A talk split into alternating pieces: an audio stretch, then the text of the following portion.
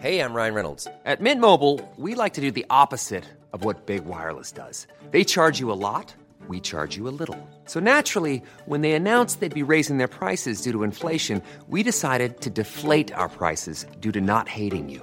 That's right. We're cutting the price of Mint Unlimited from $30 a month to just $15 a month. Give it a try at mintmobile.com slash switch. $45 upfront for three months plus taxes and fees. Promo rate for new customers for limited time. Unlimited more than 40 gigabytes per month. Slows. Full terms at mintmobile.com.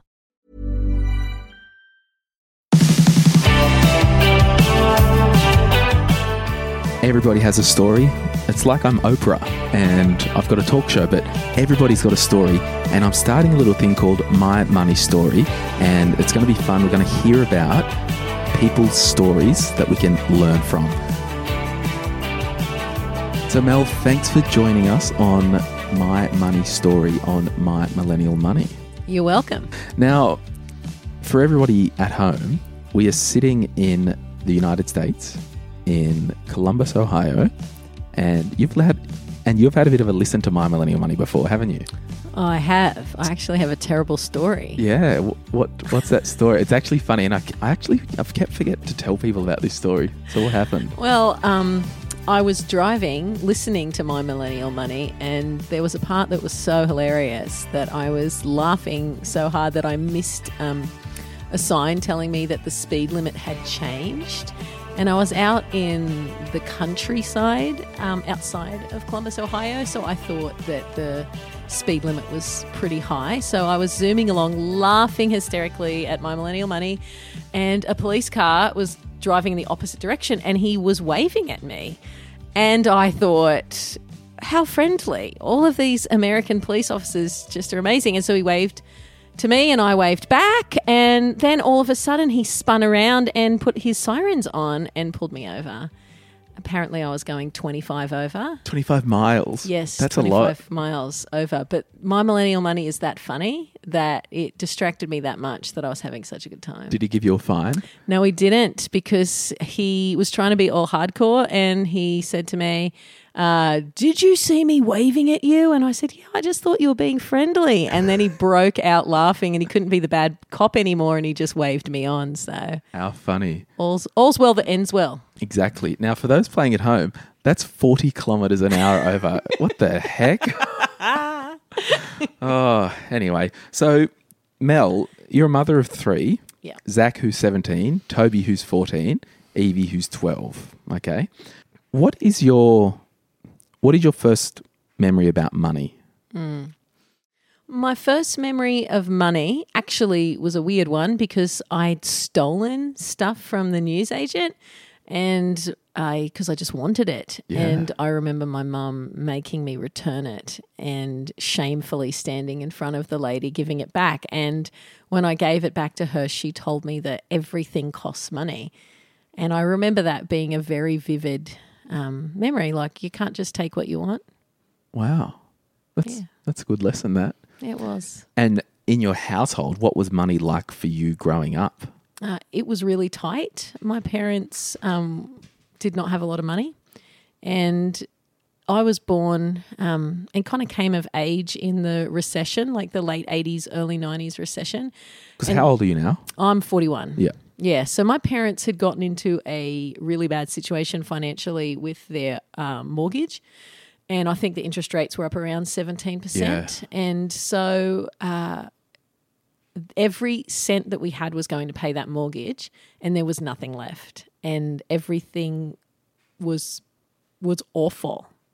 Like I remember being in the sixth grade and being told I needed these like certain colored tights for the school musical and being too afraid to tell my parents because I knew that they would try to buy them, but that it would throw our whole budget into a mess. Mm-hmm.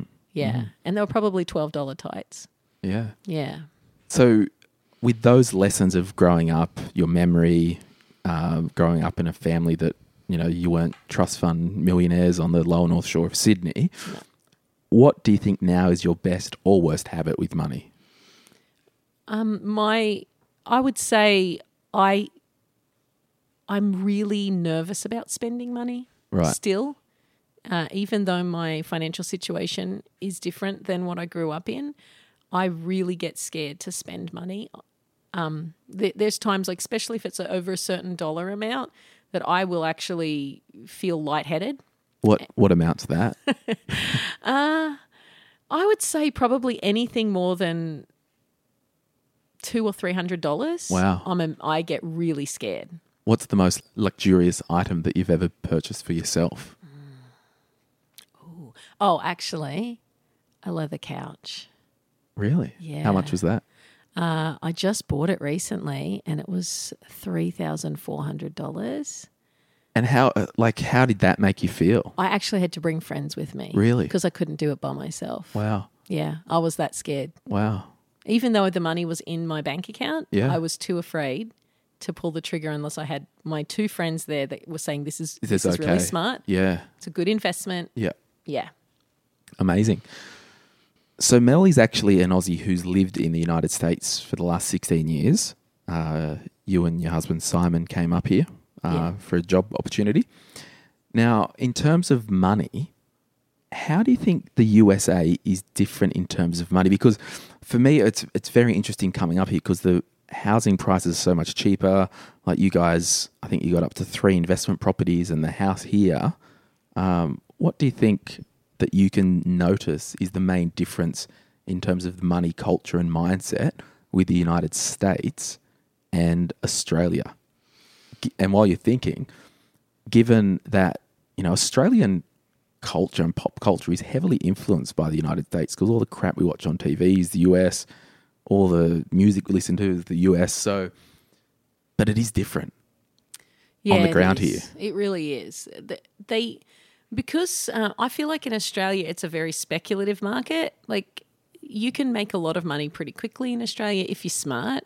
Over here it's different, especially where I live in the Midwest, and and in America there's different regional personalities, and I live in the Midwest of Ohio, so uh, most people are pretty conservative with their money. They're very sensible with their money, and um, and that coupled with the fact that a lot of them have gotten massive debt because they went to college and they they maybe borrowed a hundred, a hundred and fifty thousand dollars is not abnormal for someone that's 30 years old to have. And it's it's unsecured debt. It's secured to themselves. Um, but that means they can't then go and buy a house or um, do kind of what they want to do because they're they're they're slaving away to pay- yeah, they really are. They're slaving away with this massive debt and they were sold a lie.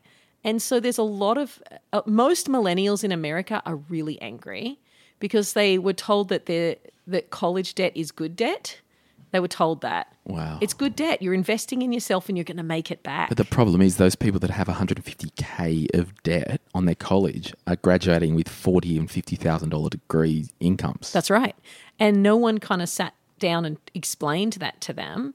Um, it was a blanket statement. Of course, you go to college. Of course, you spend all this money. And then there's this uh, romanticism around the college experience. And everyone feels like they need to have this four year college experience where you pay to live on campus in a crappy dorm. And so with the college, like if someone's got 150k of college debt, it could be that 110 is the actual education and 40 is just what they've lived off. Oh yeah, Yeah. Um, it just it costs around the cheapest that I've found because I'm looking for my son right now. It's twelve thousand dollars a year room and board, just room and board. So if you go for four years, that's fifty grand. Wow. Yeah, just to live in a crappy, stinky place and eat cafeteria food. So I guess you guys coming up here, seeing the opportunity with property and looking for your future and looking to set up your financial future well without having that whopping amount of debt, you can walk in and go investment property, investment property, investment property, and have three investment properties in your main house. Yeah, we sold our house in Australia, and we made I think uh, hundred and forty thousand dollars profit.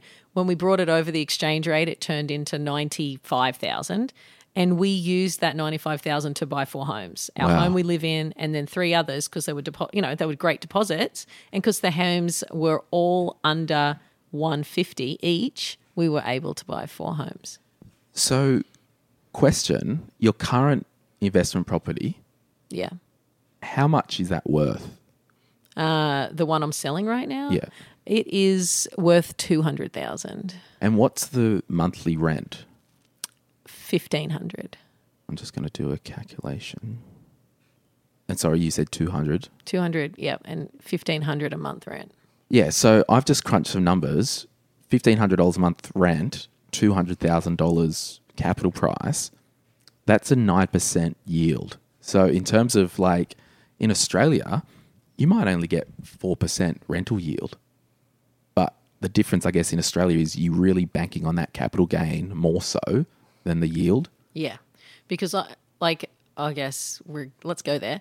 Um, I'm in the process of selling my rentals right now, and I'm only making from what I the purchase price that I bought uh, 15 years ago to now. They've only jumped up in value. Two of them was sixty thousand, and the other one was fifty-five thousand. Yeah. That's it. Yeah. So it's a Yeah. yield play. It's a, yes. So it's it's in the the every month you're making more money. Yeah. So I guess buying the investment property in the States, yes, they might only cost 100 grand for a good property that's yielding well. Pay that off, and then you've just got an income stream. That's right. Yeah. So Yeah. along your along the way here, you've had a little side hustle, and if you can hear in the background, you might hear some paws walking around down the stairs.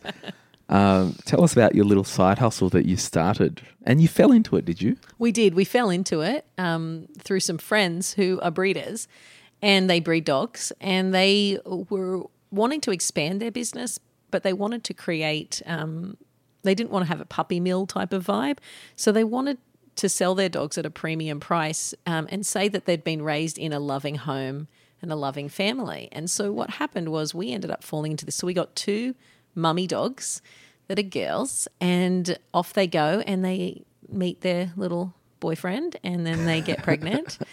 And nine weeks later, after the deed is done, uh, you know, normally seven or eight little puppies pop out, and we keep them uh, for eight weeks and we play with them, love them, care for them, carry them around, um, enjoy them. And I've been here in puppy time before, and it's just been a ball of fun. it's it's organized chaos, but there's nothing that makes you happier than a little fluffy puppy that just wants to snuggle you. And so then what happens is we don't do any of the selling or the advertising.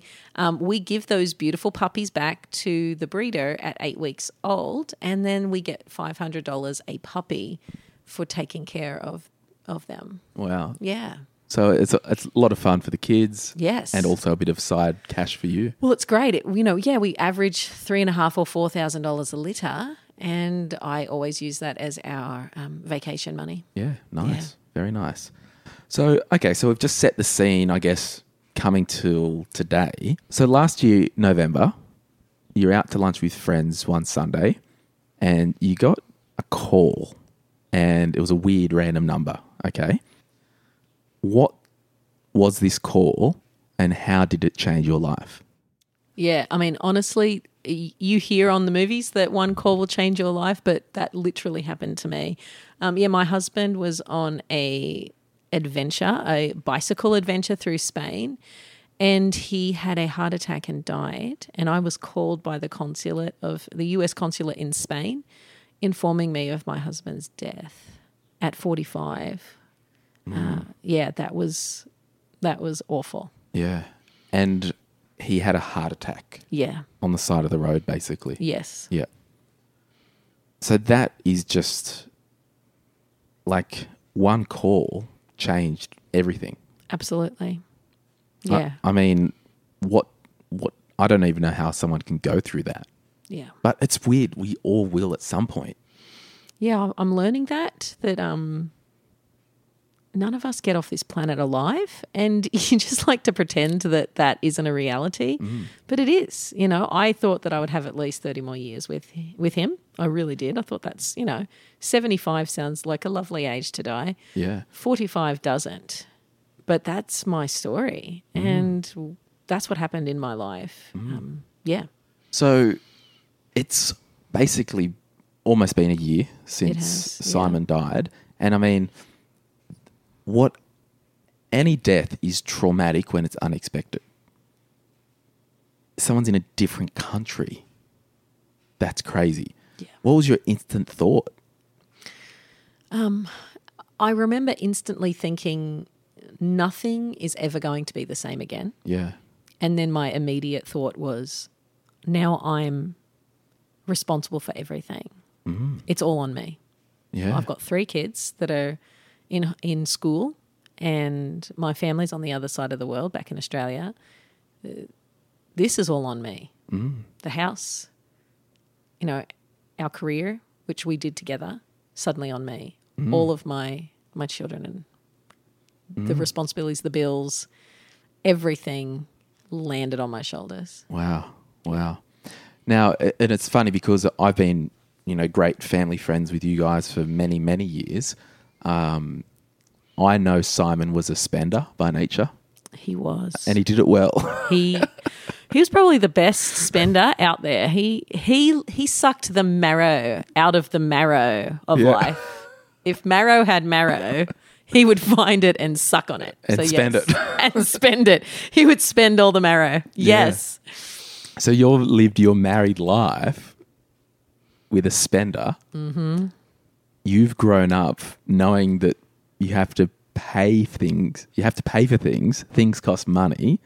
It's scarce, and by nature, you're a saver. Yes. So I guess the first thing that people would think, like, what the hell am I going to do financially? Yes. Yes. And I did think that. Um, I mean, like, so in that phone call, like, was the first thing like, oh crap? Second thing, how am I going to tell the kids? At what point do you think, what the hell? How am I going to pay for things? We've just got down to one income instantly. uh, because I was the person that ran the money in Yes. the house, I thought of that within 10 minutes. Yeah. um, because I was at a restaurant, which was just so terrible, just a, a really terrible situation with two of my children. And so, luckily, I had uh, family friends with me, and so the the guy drove me home in his car, and I'm in total shock. But it was before I landed in my driveway. I thought, money, what the heck? And um, uh, needless to say, I'll throw this in. Uh, his identity was stolen in Spain at the morgue. So when I went online the next day to check, you know, our finance, we were wiped clean. Really? I didn't know that. That happened too. Yeah. Yeah. So luckily we got all that back after a couple of weeks, but it was a disaster. So on top of finding out my husband's dead, I go on to our bank accounts and everything's gone. Wow. Yeah. So, because, you know, his body was at the side of the road. Yeah. They grabbed his stuff. Wow. Someone went and had a party. Yeah. Wow. They went shopping. That's amazing. Yeah. Far out. Yeah. So, I guess it's a. So you you you've just landed home. You're thinking, what the heck? Now, thankfully, Simon did have life insurance, He did. and like with that stuff, like was it something that you strategically thought, oh, we need this just in case, you know, because it was never happening to you. Mm-hmm. That's right. Yeah, we it was amazing like for being the spender that he was and which, you know, which was he decided that he wanted life insurance probably 8 years ago and it actually came you know, quite by accident. And we were talking about with someone else who had life insurance. And Simon said, We need to get that. We need that. And I was the one that was like, ah, but it's expensive. And I don't know. And so I wanted like a cheapo one. And when we sat down with the guy, my Simon was like, "No, I want to get, I want to get a good one, and I want it." So basically, the way he worked it out in his mind Yeah. was, I want to be able to pay off the four mortgages because we had four mortgages. He's like, I just want enough that I can pay off those, and they weren't big. Like one mortgage was eighty thousand dollars, but he wanted enough to pay them off so that if anything happened to him, I would be okay. Hmm. Yeah, and I did the same thing. Yeah. Yeah. So yeah, I had the same the same life insurance.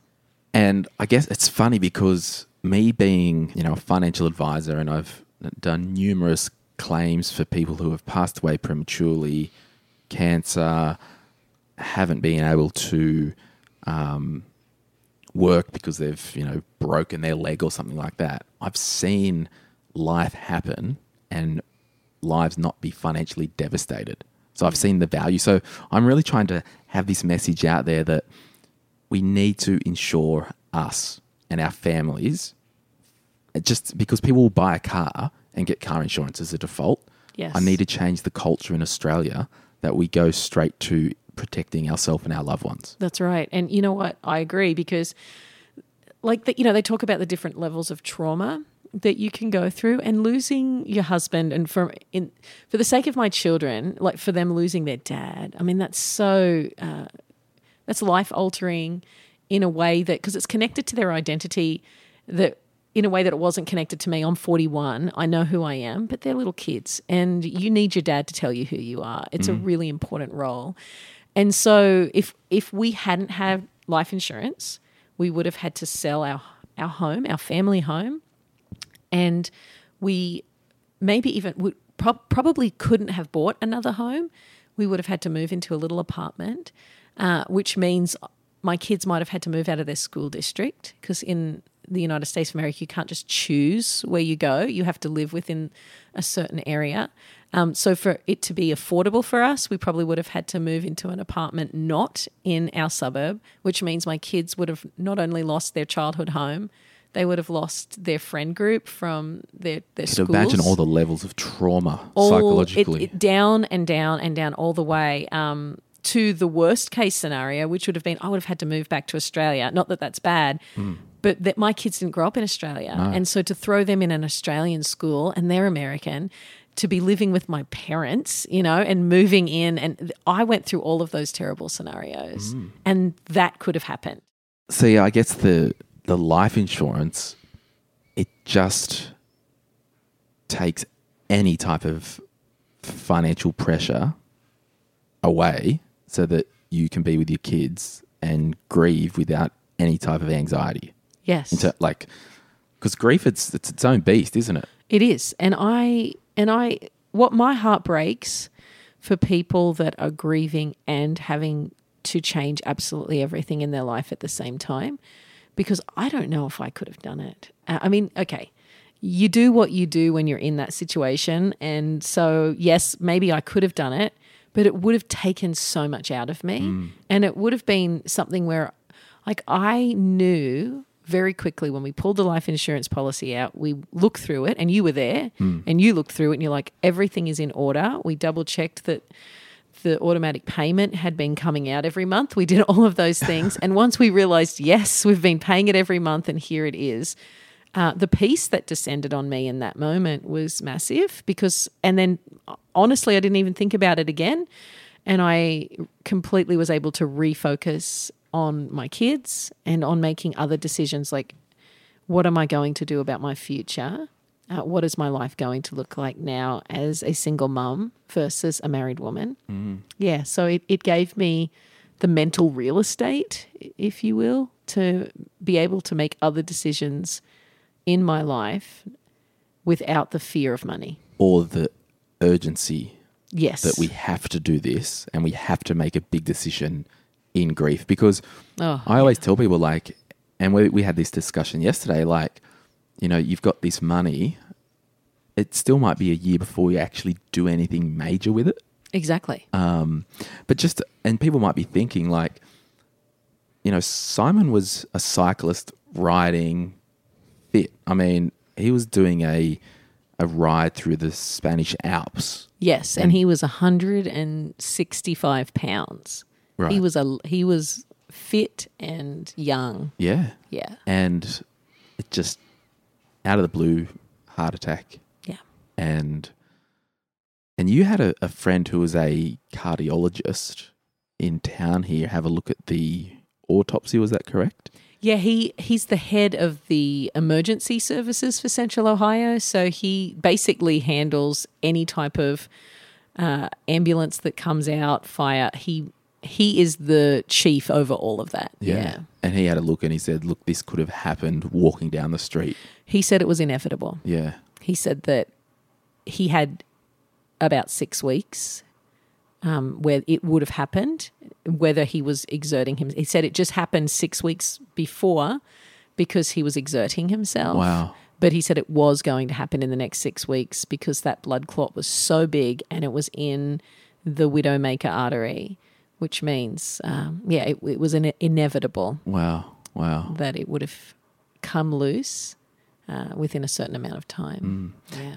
And did you um, like? Did he have travel insurance? He did. And did that help with the funeral costs or the getting him back to the it the was the transportation costs because you know th- these are the funny things like you never really like you have your in theory this is the way our life is going to look like and we'd even talked about you know things like burial versus cremation you know you Yeah. have those conversations and he was always like cremate me Yeah. so when he passed away in Spain, I thought, well, he wants to be cremated. But I, I spoke to my counselor before I left, and he said, absolutely not. If you have the money to bring him home, you need to bring him home in full body because your children need to see him. Yeah. Uh, because if if they don't, they're never going to have that connection between that really is my dad. There is his body. He really died. He goes. They'll think that their dad abandoned them. Yeah. And so he's like, you, if you have the insurance that will enable you to bring home his body intact, do it because that will actually help with their grieving as well. Wow. Yeah. So there you go, kids. Get travel insurance. Amazing. And they did everything, they handled it all. So I guess you know what. What did you do with the money immediately? Uh, pay off debt. Yeah, sweet. So then it was like kind of this. The first stage was let's get the money. Second stage, let's get rid of the debt. Yes. And then realistically, because we discussed this at the time, if you didn't do anything for a year, it wouldn't have mattered because nothing actually matters anymore because you've got no financial pressure, you're debt free. Let's just get on with loving each other and grieving, basically, Exactly. and trying to find our new norm. Yes, and that's exactly what we did. You know, mm-hmm. we took a a good holiday back to Australia, um, and just just rested for three weeks, which was wonderful. Yeah. And yeah, we just it, there was a very freeing feeling to realize uh, now that I've paid off all of our debt and I own our home, uh, the income that I receive as a, I'm a full time working mum w- is enough for our family to live well. And the thing is, and this is the amazing thing, right?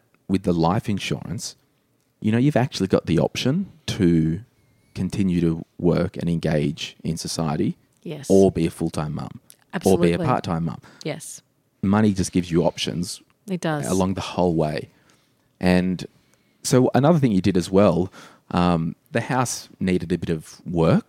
yes. And I think while you were in this Australia, you basically almost had it fully renovated, like bathrooms, ensuite. So you actually did make it a bit nicer.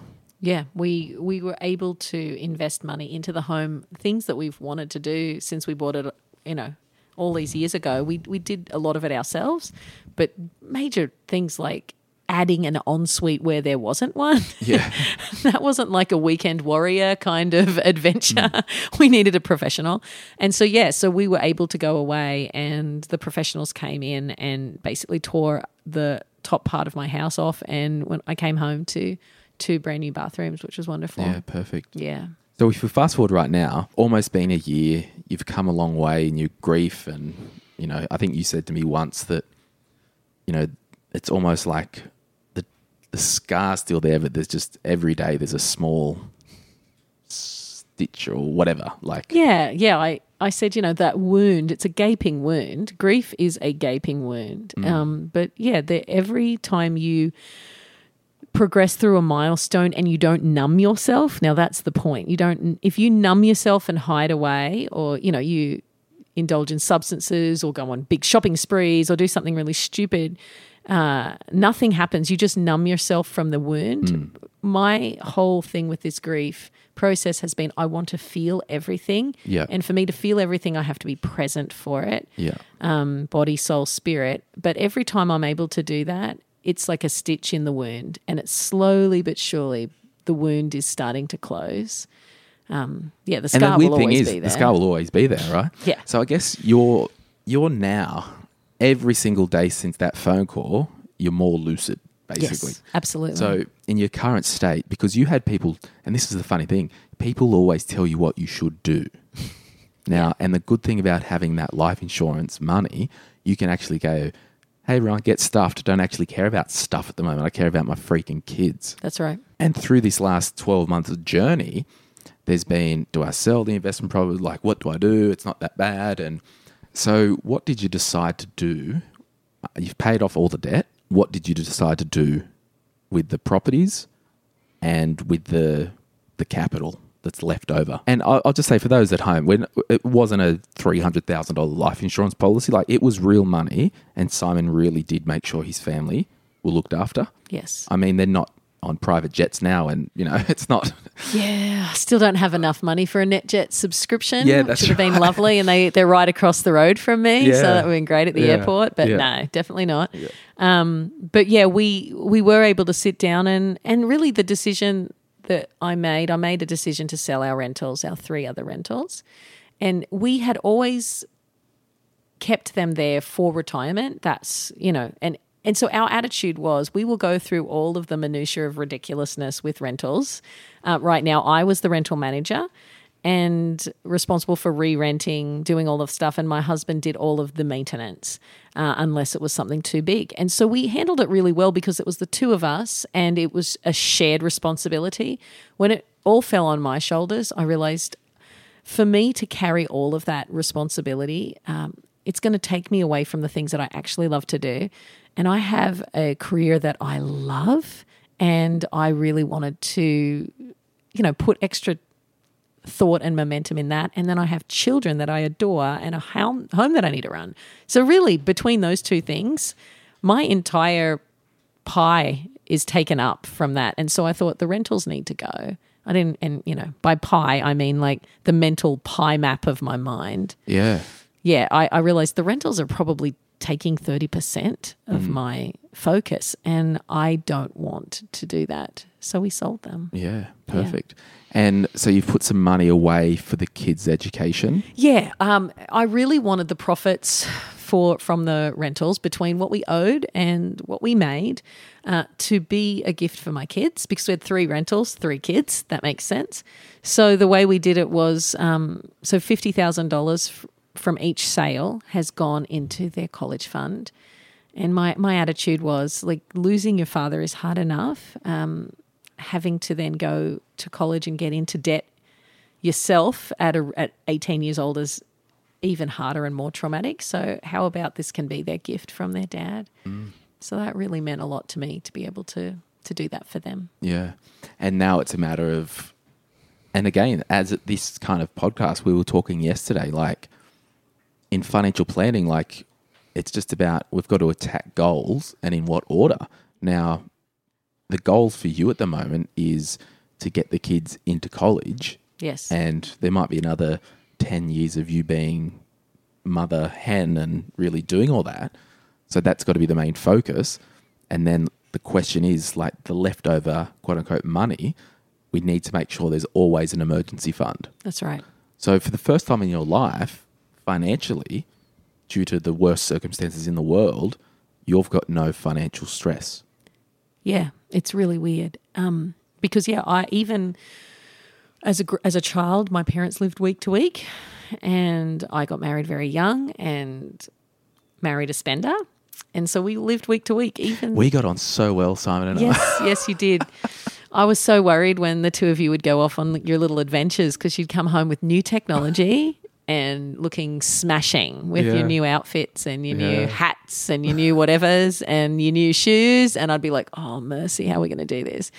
And it only worked because I was such a nerdy saver that I mm. could make things work. And but we still did live pretty week to week. Mm. And that pressure has always hung over me like a cloud. Mm. And so the feeling right now that I you know, don't there's there's this terrible meme that goes around that says I just want to be rich enough to uh, not have to think if I can afford the extra two dollars for guacamole at Chipotle. Yeah. That's my real life. Like I always asked that question before, uh, but now I don't.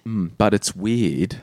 The vibe of scarcity could be there forever It could. because the lounge was a recent purchase. it was. And if you drop $3,000 in the street tomorrow, it wouldn't change your life. No. No. But, But- it's but it's in my mind. Exactly. I know the value of money from a scarcity mindset, not a you know whatever the opposite Abundance of scarcity or- is. There we go, abundance. Yeah. uh, that word. I don't even know what it is. the cash the cash cow. I don't know that. You know, I've never had an emergency fund in my life. Yeah. And it's always been through the skin of our teeth, through the juggling of paying bills. And, you Mm. know, we were never defaulting on anything. We were always really good with our um, bills and the things we owed, but we always just made it. And swinging back to what do we do? Like we've got a house that's basically just been renovated, it's repainted, there's a new roof. That was an insurance job when a tree fell on it a couple of years ago. Like Yeah. you can actually stay here be, and be quite comfortable now Definitely. for 10 years and you know there's a basement area for the kids. Yeah. So in financial planning land, we've got money left over. All our goals have been met. Yes. The income comes in, and I asked you yesterday, can you still save money based on your income? And the answer is absolutely yes, you can. Yeah. So it's like, well, we've got this lump sum of money. What do we do with it? And this is the dance of, well, we need to make sure future Mel is taken care of. And broadly, she is financially. But, and I don't know the American tax system, but if we're sitting in Australia right now, it would be, well, do we allocate maybe a percentage, 25% to superannuation Yeah. and lock that away in a tax effective environment for the very long term? And then the balance, do we put that in an equity portfolio in your own name that can just tick along? Because when you're so young, we still have to allow for things that might happen in life. Like you've got a what a acre block here or something. I do. I live the house that we bought on purpose. We loved another. It's on an acre, but right next door is another acre that is ours as well that we own. And so we always had a dream of building kind of our dream home on that second acre. And it's still there vacant, just, you know, growing my vegetables right now in my little garden. But one day we might do something different with it. Yeah, that's right. So we need to have that money because we don't need the money in the short term. No. Within five years, so it needs to go to work. But in eight, nine, ten years, if you go, well, the kids have moved out, I want a nice little house myself. Who knows what your life will look like then? Yeah, Money gives you options, but we need to make sure we've got access to that money. definitely.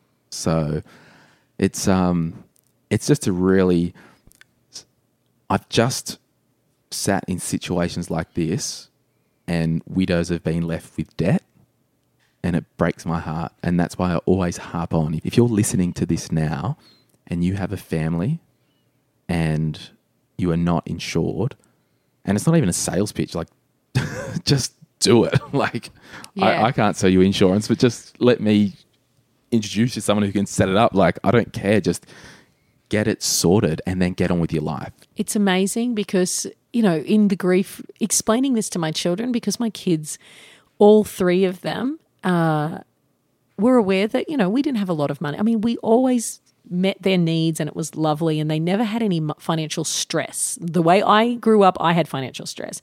My kids didn't, but they knew that every dollar mattered and that it was allocated.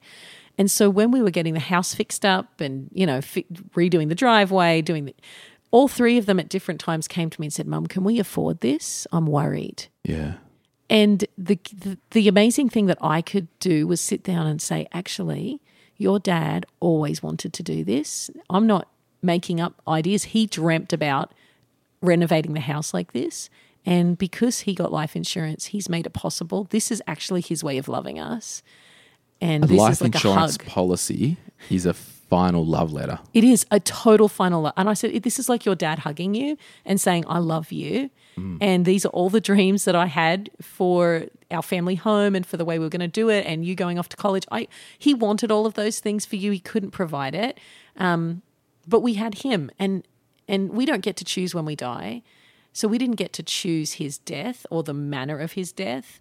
But because he made a decision to get life insurance, uh, that was him saying, if I'm not here, I can still love you in and be the father that I've always wanted to be and the husband, even in my death, that continues on. And that's a massive gift. And even the fact when it's snowing next and it's miserable, you can get out of the car. Actually, did you know that you got to do one more thing and you've got total permission to do this financially? Put an awning out there. Yes, I, have we've, looked at that. We've just spent twelve thousand dollars on a beautiful bloody driveway that we're not. I'm not going to get muddy shoes next time I come here in the winter. that's right. I think we can do the awning out there. Okay. Okay. So that's my challenge to you because you. I think you need to just do it. Yeah. And It would Yeah. be lovely if we could do that. And I could. Now that's it's right. just one but of those it, things. but it's that thinking through we've just got to, you know, money's there. It's not run out and spend it all, but let's just be measured and considered. And um, yeah, I, I think that'd be a good case for that. Just again, just to make your life just that little bit more pleasant. Yes. I think that sounds great. And it, again, it's so hard for me because I'm Hmm. not a spender. That's why I need you around, Glen. You can help me. I would get I'm really good at nervous. spending money. You are, and I'm not. I'm terrible at it. You know, like I, I haven't changed my mindset yet, mm. but I'm getting there. Yeah. I'm learning that I need people that know how to how to help me mm. to walk me through that and hold my hand and. Yeah. say, "You can do this. This is worthwhile." Yeah. If there's a single mother listening or a single father, be it widow, widower, divorcee, divorce, I, I don't know. Yeah. and you know they're they're doing it tough on any front, money, person. I don't know. Is there anything? Because we've got a unique situation here that we're talking to thousands of people right now. Yeah. Imagine us in a stadium, like we're having a chat with thousands of people. That's crazy. And I always like to do this podcast for the one person who's listening. So you're a single mum, you've put the kids down to bed, you've got that hour of your time, Yeah. you're bloody buggered and exhausted. You're talking to Mel and Glen, and we've Mel's got something to say to you. What are you saying to her or him? Yeah, what I, I'm saying that you're really brave, Hmm. and that I'm really proud that you're showing up. The fact that you would be listening to this podcast, To try and get encouraged yeah, and learn. it means yeah. that you are not just drowning in your sorrow, and it, it means that you haven't given up. Hmm. And I think that the best gift that you can give your children and yourself is to say, my best days are ahead of me, not behind me. And grief has a way of of trying to trap you in a narrative that says the best days of your life are behind you um, with the person that you thought you were going to spend the rest of your life with, and now you're not. Um, by sometimes divorce or death or um, even disability. And I, I would like to tell you is that as long as you are showing up every single day with an open heart and a, and a decision to say, I am going to make the most of this day, you are going to have a beautiful life, um, even if it doesn't look the way that you thought it was going to look. Um, a lot of times we have this mindset of, my life is going to be a success if it hits all of these markers. And that's not entirely true. Uh, your life can be successful even in the midst of deep grief, sorrow, a swerve that happens. You can still have a beautiful life. And your kids are the people that are watching you make that decision to live and to keep choosing life and to keep choosing to go forward and to keep dreaming. They need to see you. That's the big thing, isn't it? You Yeah. keep dreaming. Like I always say, like with money, it's got to be one eye on today, one eye on the future. That's right. Always. What it, what is right now, you know, and to me, like I, you know, you might be the person that, you know, you only ever buy something on sale. And that was the joke of my kids. They used to stop asking me for stuff because I'd hear them say, Oh, I want that. And one of my other kids would say, Mum's only going to buy it if it's on sale. And like that was kind of the way our family was. But, you know, all of those little 50 cents here and a dollar there that you're saving at Coles or wherever you're shopping at, mm.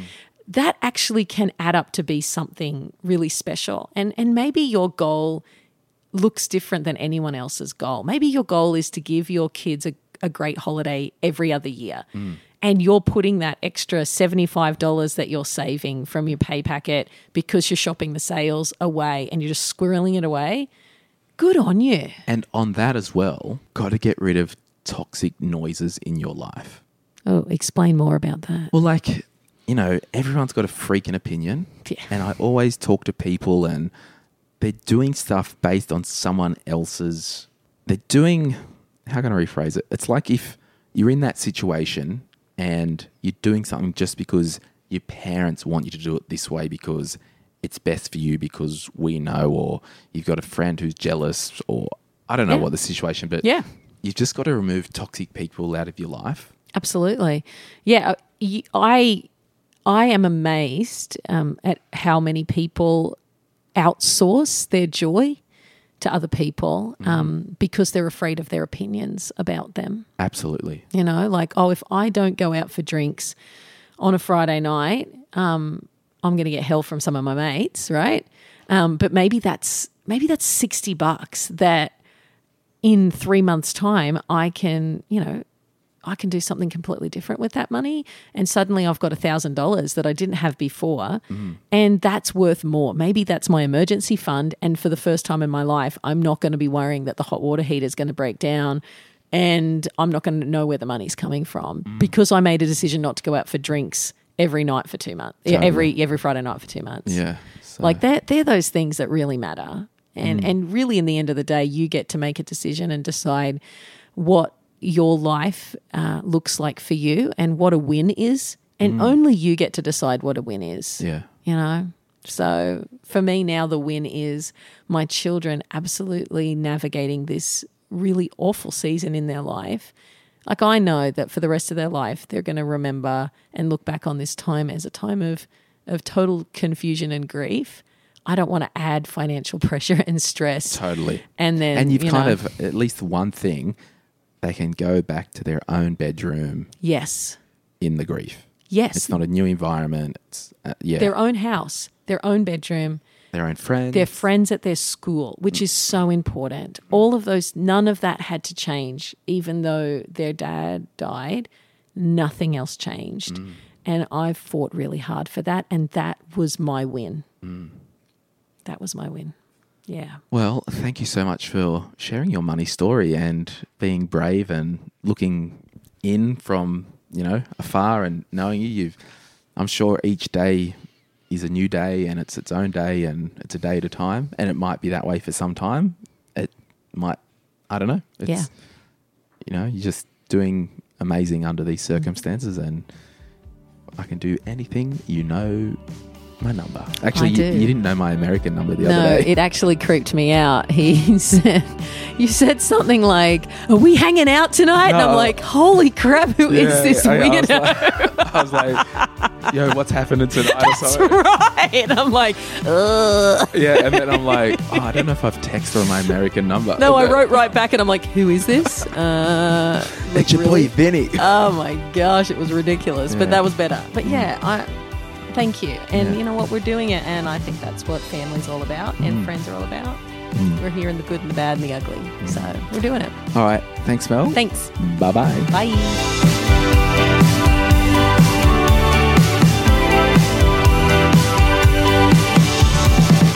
If you are after personal financial advice, this podcast is not for you. But if you do want somebody to talk to, jump onto sortyourmoneyout.com and click on Get Help, and I'll be able to put you in touch with an advisor or a mortgage broker who can actually sit down with you or have a Skype or a Zoom meeting and really work out what you need based on your own personal circumstances.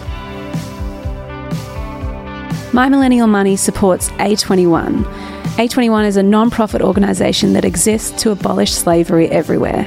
These guys rescue real people from human trafficking across the world. If you want to learn more about how you can contribute to the fight against human trafficking, check out a21.org forward slash AU.